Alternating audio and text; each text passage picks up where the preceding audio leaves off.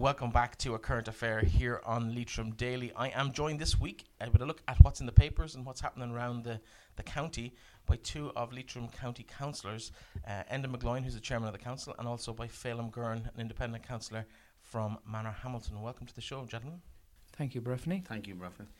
We're going to start, I think, given that we have you in the room, Enda, mm. we're going to start with the story on the front page. It was the, the topic we started on last week when mm. Gerry Reynolds uh, withdrew from the election ticket for Fine Gael in this region. We're looking at a general election maybe later in the year, early next year. Will we be seeing Enda McGloin's name on the on the ticket? Well, I don't know. Um, that's obviously a matter for the Fine Gael party nationally. Um, the situation is that the party held a convention this time last year, last July. Uh, the delegates, over uh, 803 people who voted on that night, choose Gerry Reynolds and Councillor Sinead Maguire from Sligo. Um, Gerry subsequently made a decision last week that due to business commitments that he no longer could continue on as a prospective Dáil candidate. So the situation is that the Fine Gael party uh, under the Executive Council will review the position. My understanding is they will at least at the very least select one candidate to replace um, Gerry Reynolds. The position is that he's based in Leitrim, obviously Carrick-on-Shannon. There will be a candidate sought to, f- to replace him, I'd, I have indicated to the Executive Council that I have an interest. Uh, I was recently elected, as you know, to the council after five years. Cathaoirleach of Leitrim County Council as well. I would argue, based where I am here in Drumshanbo, uh, it's right in the centre of the county, between North and, and South Leitrim. My family roots are based in North Leitrim.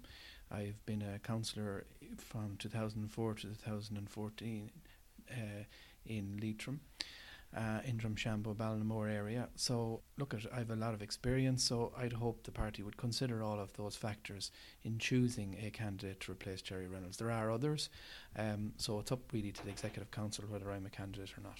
You mentioned the word two candidates on the ticket. Is there a chance that the strategy might change?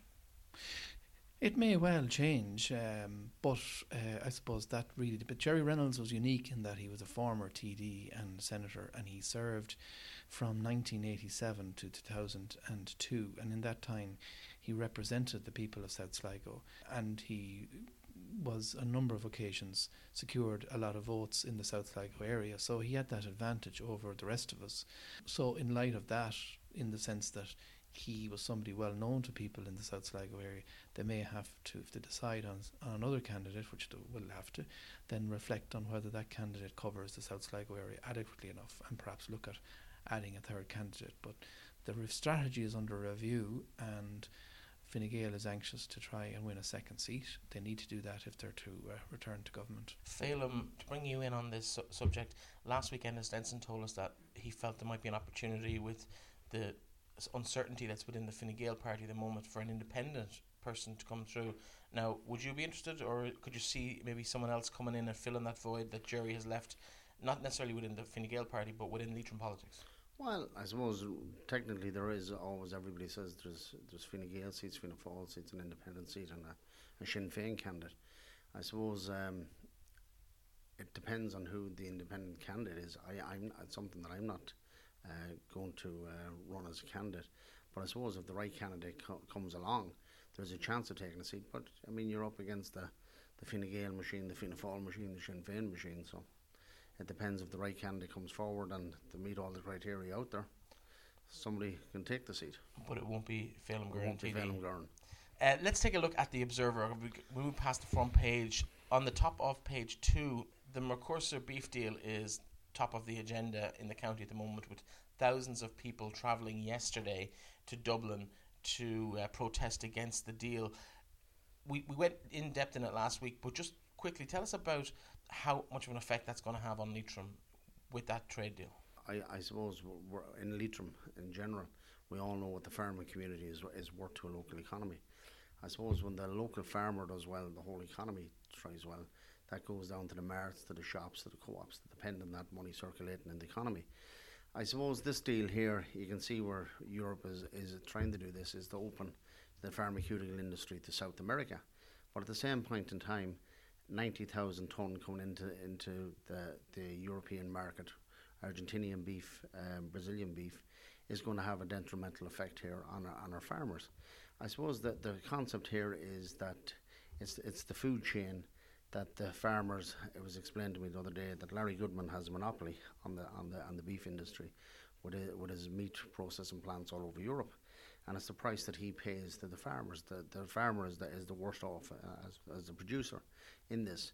But I think ourselves that we've set a standard in Ireland for a top quality beef production system that we have, for our restaurants, for everything else, and to let this in, it's only the start, 90,000 tonne.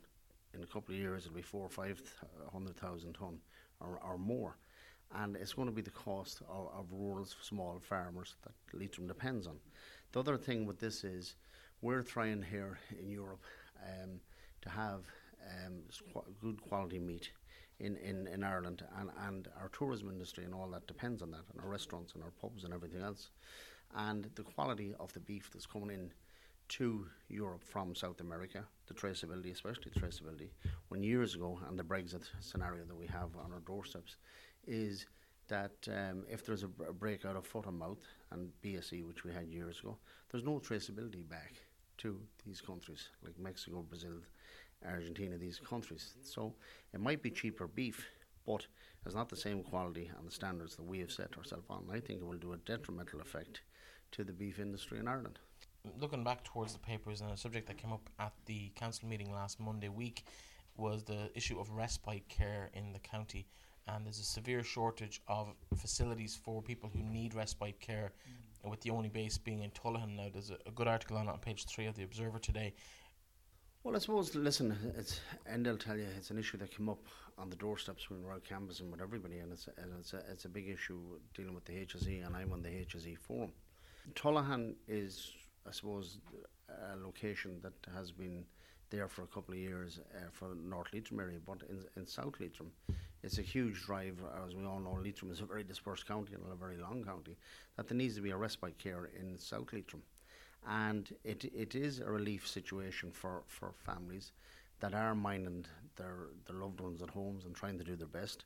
And we all agree with the model that the model of care should be at the, at, at home and at the house because of actual cost that it costs to keep somebody in hospital. And uh, the issue here is that uh, for respite, the families are struggling. They really need this. And I mean, if you're only talking for one or two days, you're always on call 24 7, and that's the big issue here with the families. And if you take the cost of, of running these services and everything else out, and you put that into the healthcare system, it's it's it's actually cheaper to do it in the home care situation. So whatever it takes, there has to be more and more money put into respite care because it's an issue all over the place. And I've suggested this with people with disabilities is another huge uh, area that I'm trying to do, especially with intellectual disabilities that what I was trying to do was to get two houses built in, in each municipal area in Ballinamore, Manorhamilton, and the Carrick area that would uh, that would be a house for life. What they call them now is that um, a young adult that's in, in services like National Learning Network. I'm only throwing that as an example. That they're there in that service Monday to Friday. After they go home in the evening, they're with the, their parents. But as the parents get elderly or sick or whatever, what happens to them going forward? I'm trying to do this since I got elected five years ago to wake the councils and wake the HSE up to this situation that we are going to have a long term problem with this down the road. Uh, they didn't even know that these young adults existed because they weren't on the housing list. So they are living and cared for by their parents. What happens when the parents or someone is deceased?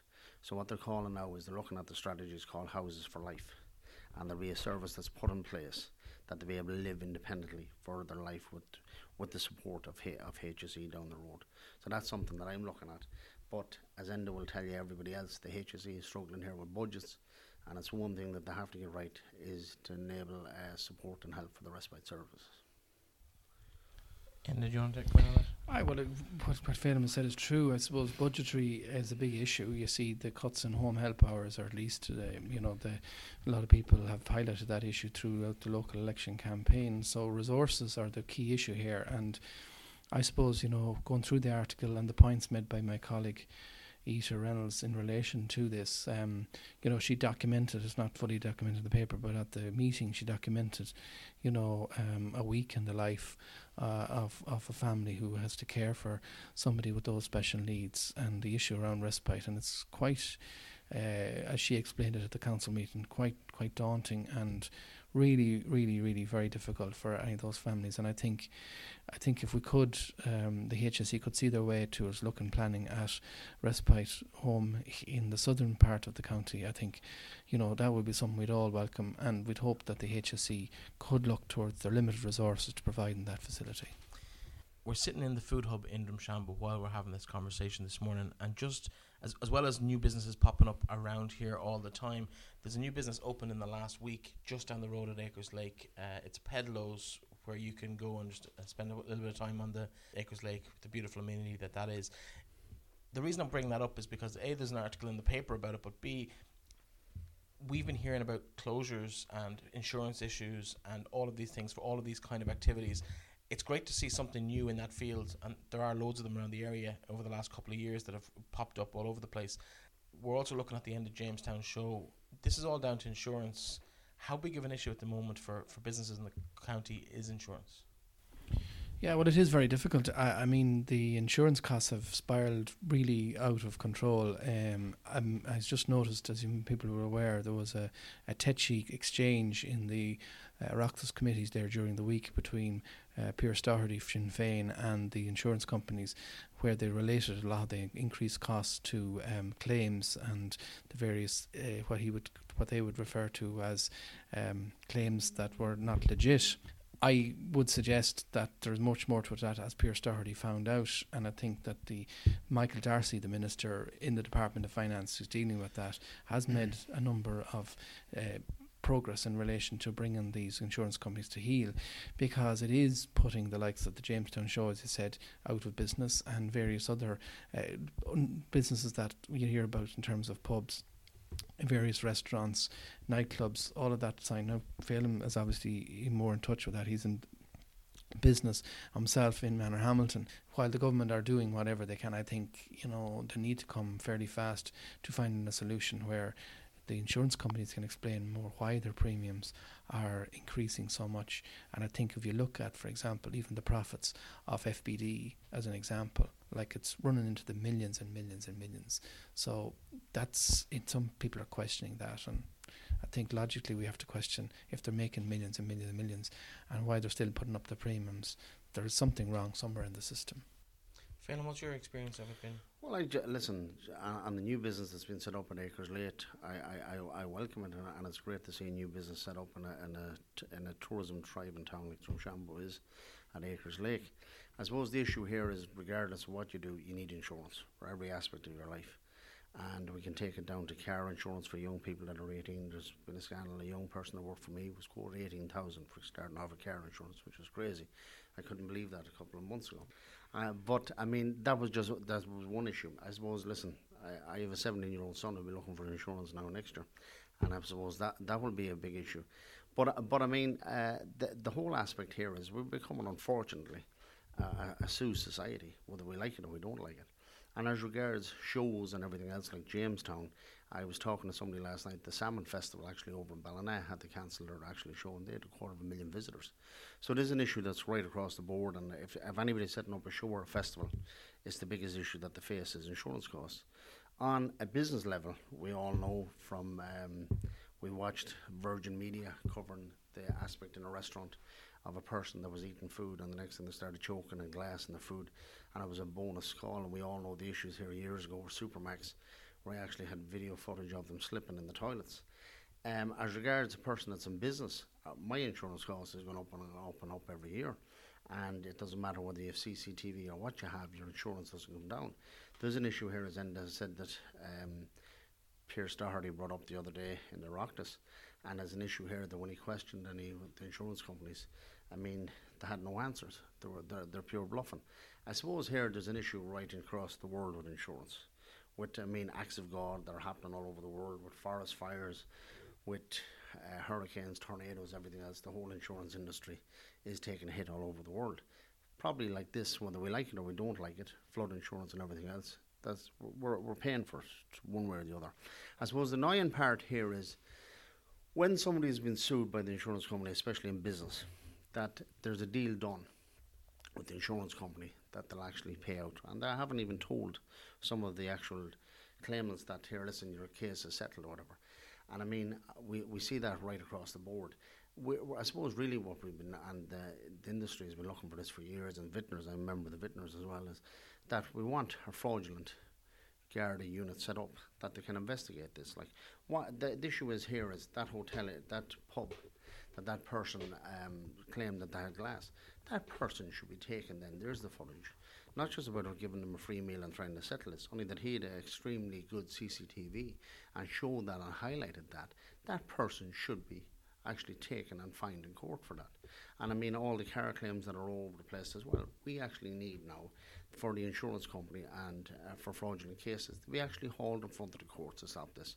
Because this is a phenomenon. What you're seeing is here is right across the board is there's going to be no more shows. There's going to be businesses going out of business because this this has gone out of hand. So we've got to actually try and draw it in and stop it. Let's look uh, at another thing that I noticed in the papers today, and there has been a, a temporary traffic flow management system in place around the fire station, the Leitrim Road, Park Lane, that area of Carrick-on-Shannon.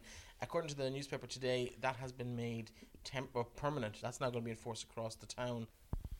Yeah, well, that was on foot of a question or motion, um, or actually, I think it was a query by Councillor Des Guckian at the July meeting, and the executive responded that this was going to be permanent. So, um, look at uh, it is, I suppose, most of us coming into the county, especially this time of year, which is a good thing to see that there's obviously visitors. There's people coming into Carrick-on-Shannon to do business, and for many, many years, I went to school in Carrick-on-Shannon. I can remember being a very sleepy, probably the the, the, the slowest and the most um, under underdeveloped county town in Ireland, and that has been transformed over the last 25, 30 years to create what it is today. Um, but we've gone to the other extreme now.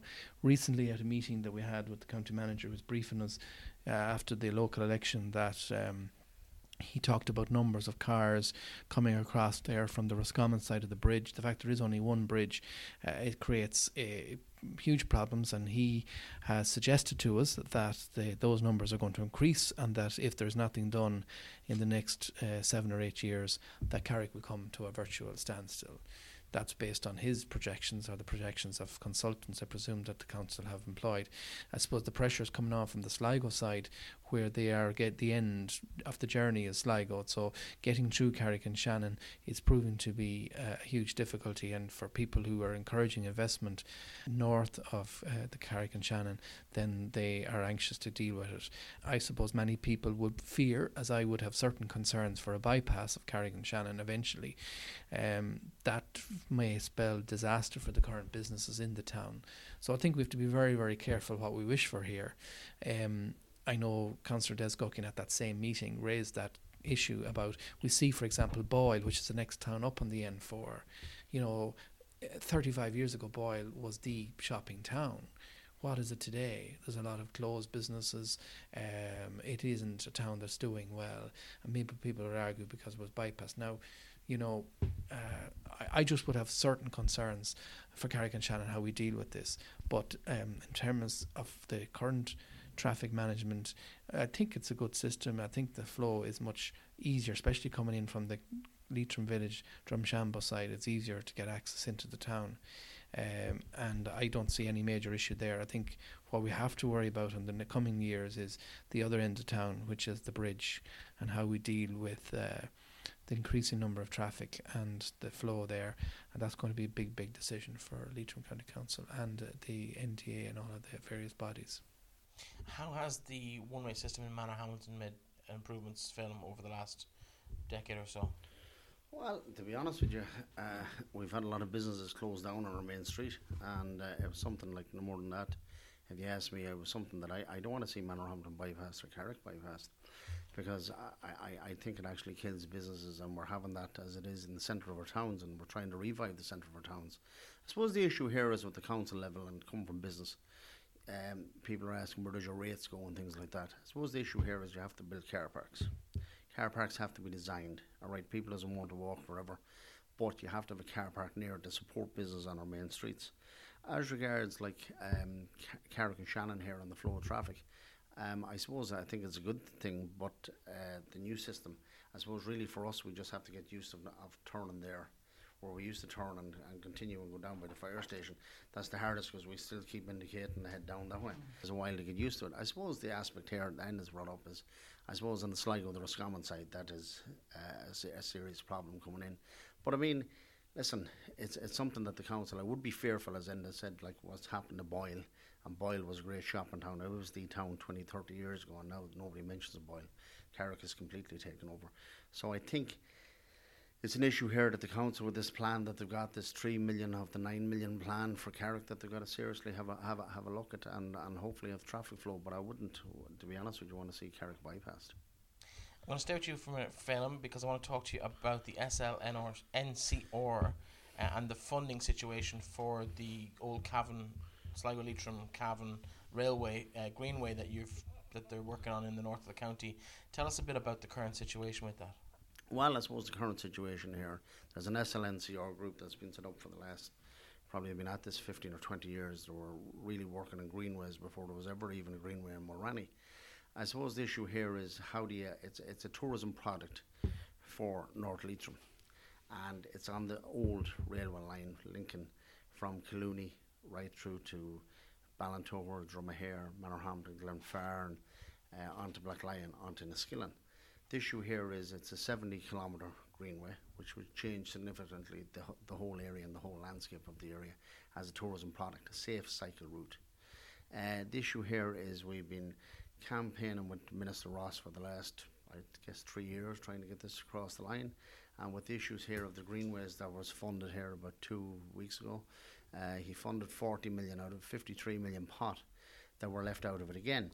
The council, our Leitrim County Council, had to do an economic study on this. This time last year, the project was dead in the water.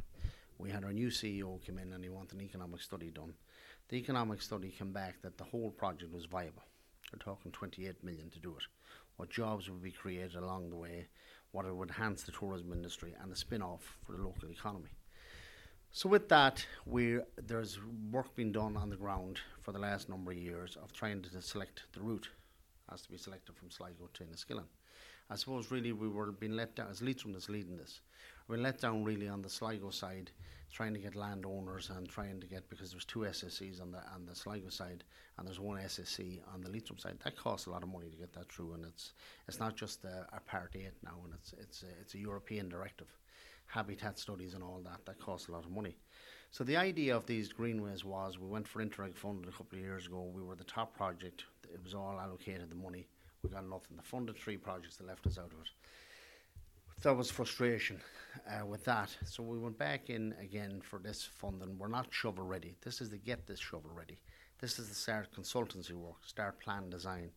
And as people remember, Minister Ross met Arlene Foster below in um, the Ballroom of Romance in Glenfarne, and she is very keen for this project to happen to get people into Enniskillen, and she sees a viable project in the middle of Brexit that it would be that it would be great tourism attraction for Sligo town and Enniskillen town. That's your two hubs and everything else in between. We know we have a lot of uh, tourism attractions along the route. Bed nights has been a big issue, but this idea that the council put in for half a million is to get this project up and running, to put consultants on the work, to get a design team, and we're we're actually been asking now in the Oireachtas, is the fund gone, or is there more money in the fund? And it's for councils that are not shovel ready to get in the process of being shovel ready to get a greenway. So that's that's where we're at. I think you only have to look at the success in Mulranny, as you mentioned, in, in Achill and Westport, down in Dungarvan. And you must have seen the benefits here locally with the Shannon Blueway, which is a, a shorter version of what Phelim's talking about. Absolutely, yeah. You, you, the minister commented there last week when he opened the new Blueway that the visitors' numbers is something in excess of 100,000. So that's having a significant impact. We mentioned earlier about the Petlows. That business now is, I suppose, prompted by the success of the number of visitors. Also, you have uh, the uh, kind of the I'd call it the fun park on the water there uh, that's open down at the um, lake and also then you have the new Jenny's tea rooms and then it has brought extended business to the hotel so the idea that you could connect from the hotel in Drumshanbo to the hotel in Leitrim Village and on to Carrick-on-Shannon, connecting the three major tourism centres, we'll call it.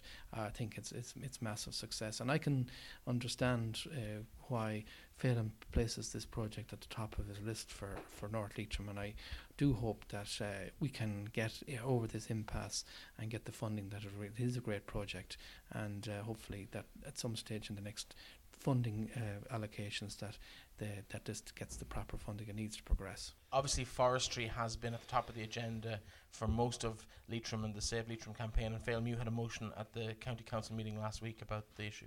Yeah, well, I suppose really uh, when I got elected as a county councillor, um, I suppose it was an eye opener that people were coming to you and they were asking you was actually forestry through the planning process, and there hadn't been. And I suppose the issue here is in Meanymore, which is outside Manorhamilton, issue here of they're trying to uh, tree fell 8,000 tonnes of actual trees, and there's local farmers objected to that, and that has actually stopped at the minute.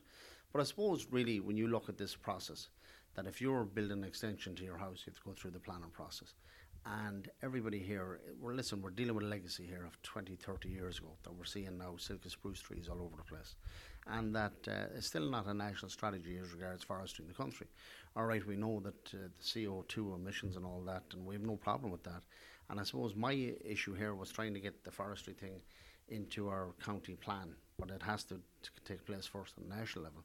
That the, that we will be strict guidelines here that actual amount of Sitka spruce that is planted per hectare that there would be an, an issue of hardwood trees, which nobody has a problem with, and that you know the likes of Coillte and all these ones will start designing and designating, uh, you know, forestry parks and walks through the area. That we're thinking ahead of this, but it's an issue. It's an issue here that uh, if it's something that we don't come up with some plans that in 20 or 30 years we're, we're going to go through in this again.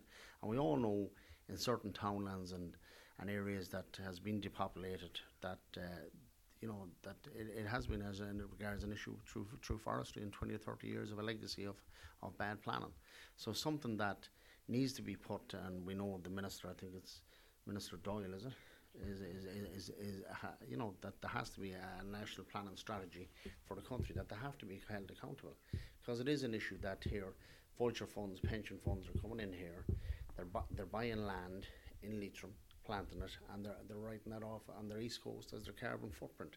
So I mean something has to be done here. We don't want to see the whole of Leitrim plant. We're trying here like Enda knows all this. And you've seen the way Carrick has improved, you've seen the way Drumshanbo has improved. Um, and uh, something here that we're getting footfall into Leitrim. We're trying to have a, a tourism industry, and if you tree fell an area, you see that what it's like in the area afterwards, like Chernobyl hit. So I mean, it's the landscape has totally changed. So we're trying to promote tourism and tourism industry here in Leitrim is something that we have to stop more trees being planted. There was a, f- a conference on forestry which was attended by Minister Richard Bruton, whose responsibility in relation to natural resources and I suppose the obligation in Ireland in relation to the CO2s and all of that too in relation to the forestry and there was a very strong protest there uh, from a group that are arguing very much against the whole area of Sitka spruce. The Sitka spruce is an American species of tree that uh, is fast growing and becomes more of a crop than anything else. And um, I, I think the minister had to take on view what was said uh, to him. Uh, he was disrupted a number of times in his speech. It was on yesterday's Irish Times, and you know, I, I see that government are going to have to uh, look at it. The Minister of Doyle has set up a study group which we contributed to our last meeting of Leitrim County Council. There was two um, people, uh, professor from uh, UCD was asked by government to come and do a study in relation to the, the social effects of uh, excess forestry, and all the members contributed to that. And I do hope that that study is brought to the fore and brought back to government, and we can reappraise the position going forward. Uh, we have 20% of our county in forestry, uh, and I think there's no at this point in time, as Phelim has pointed out, there's no mechanism over planning for this, and there has to be some level of input going forward because we're now at 20% and we have to ensure that our county is some way governed some way or other and that the elected members have some way of dealing with uh, a situation where people uh, bring forward proposals on extra forestation above that 20% um, and that's really where I think the debate is at. I'm anxious to see what the result will be of the study that the Minister has initiated and that the comments and indeed the very strong views of the members of Leitrim County Council are taken on board. There's a big feature in the paper, and we spoke about it extensively on the show last week. The stylish silage, seen as in Drumshanbo. We better finish up with that. Phelim, have you had a chance to have see uh, take a look at any of the the fantastic displays around the town? Well, I, I suppose really uh, you have to hand it, and I, I, was talking to Norma Parton about this, how we came up with the concept.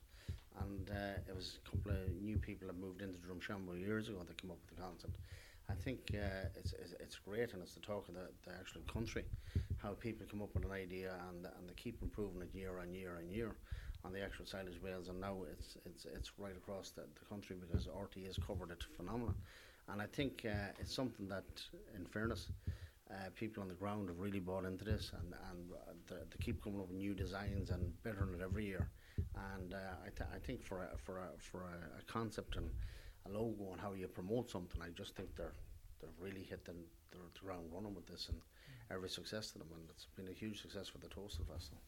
Yeah, I'd just like to say as well, well done to the Tóstal Festival, to Hugh James Gallagher, who's chairman, and all his team. And uh, I was happened to be a member of that uh, committee years ago, back six them. We never uh, came up with ideas like stylish silage, and they did, and it's a wonderful idea. And it's it brings out the imagination in people, and everyone is racking their brains a couple of months coming into the Tóstal to say, well, what will they do this year? And it's great innovation and great ideas, and the winners are seen in the, this week's Leitrim Observer, and anyone that comes into Drumshanbo will will be able to uh, have a laugh and see exactly the way the imagination of these people. And it's been attracted. It was on the six one news. Pat McGrath had a feature on it.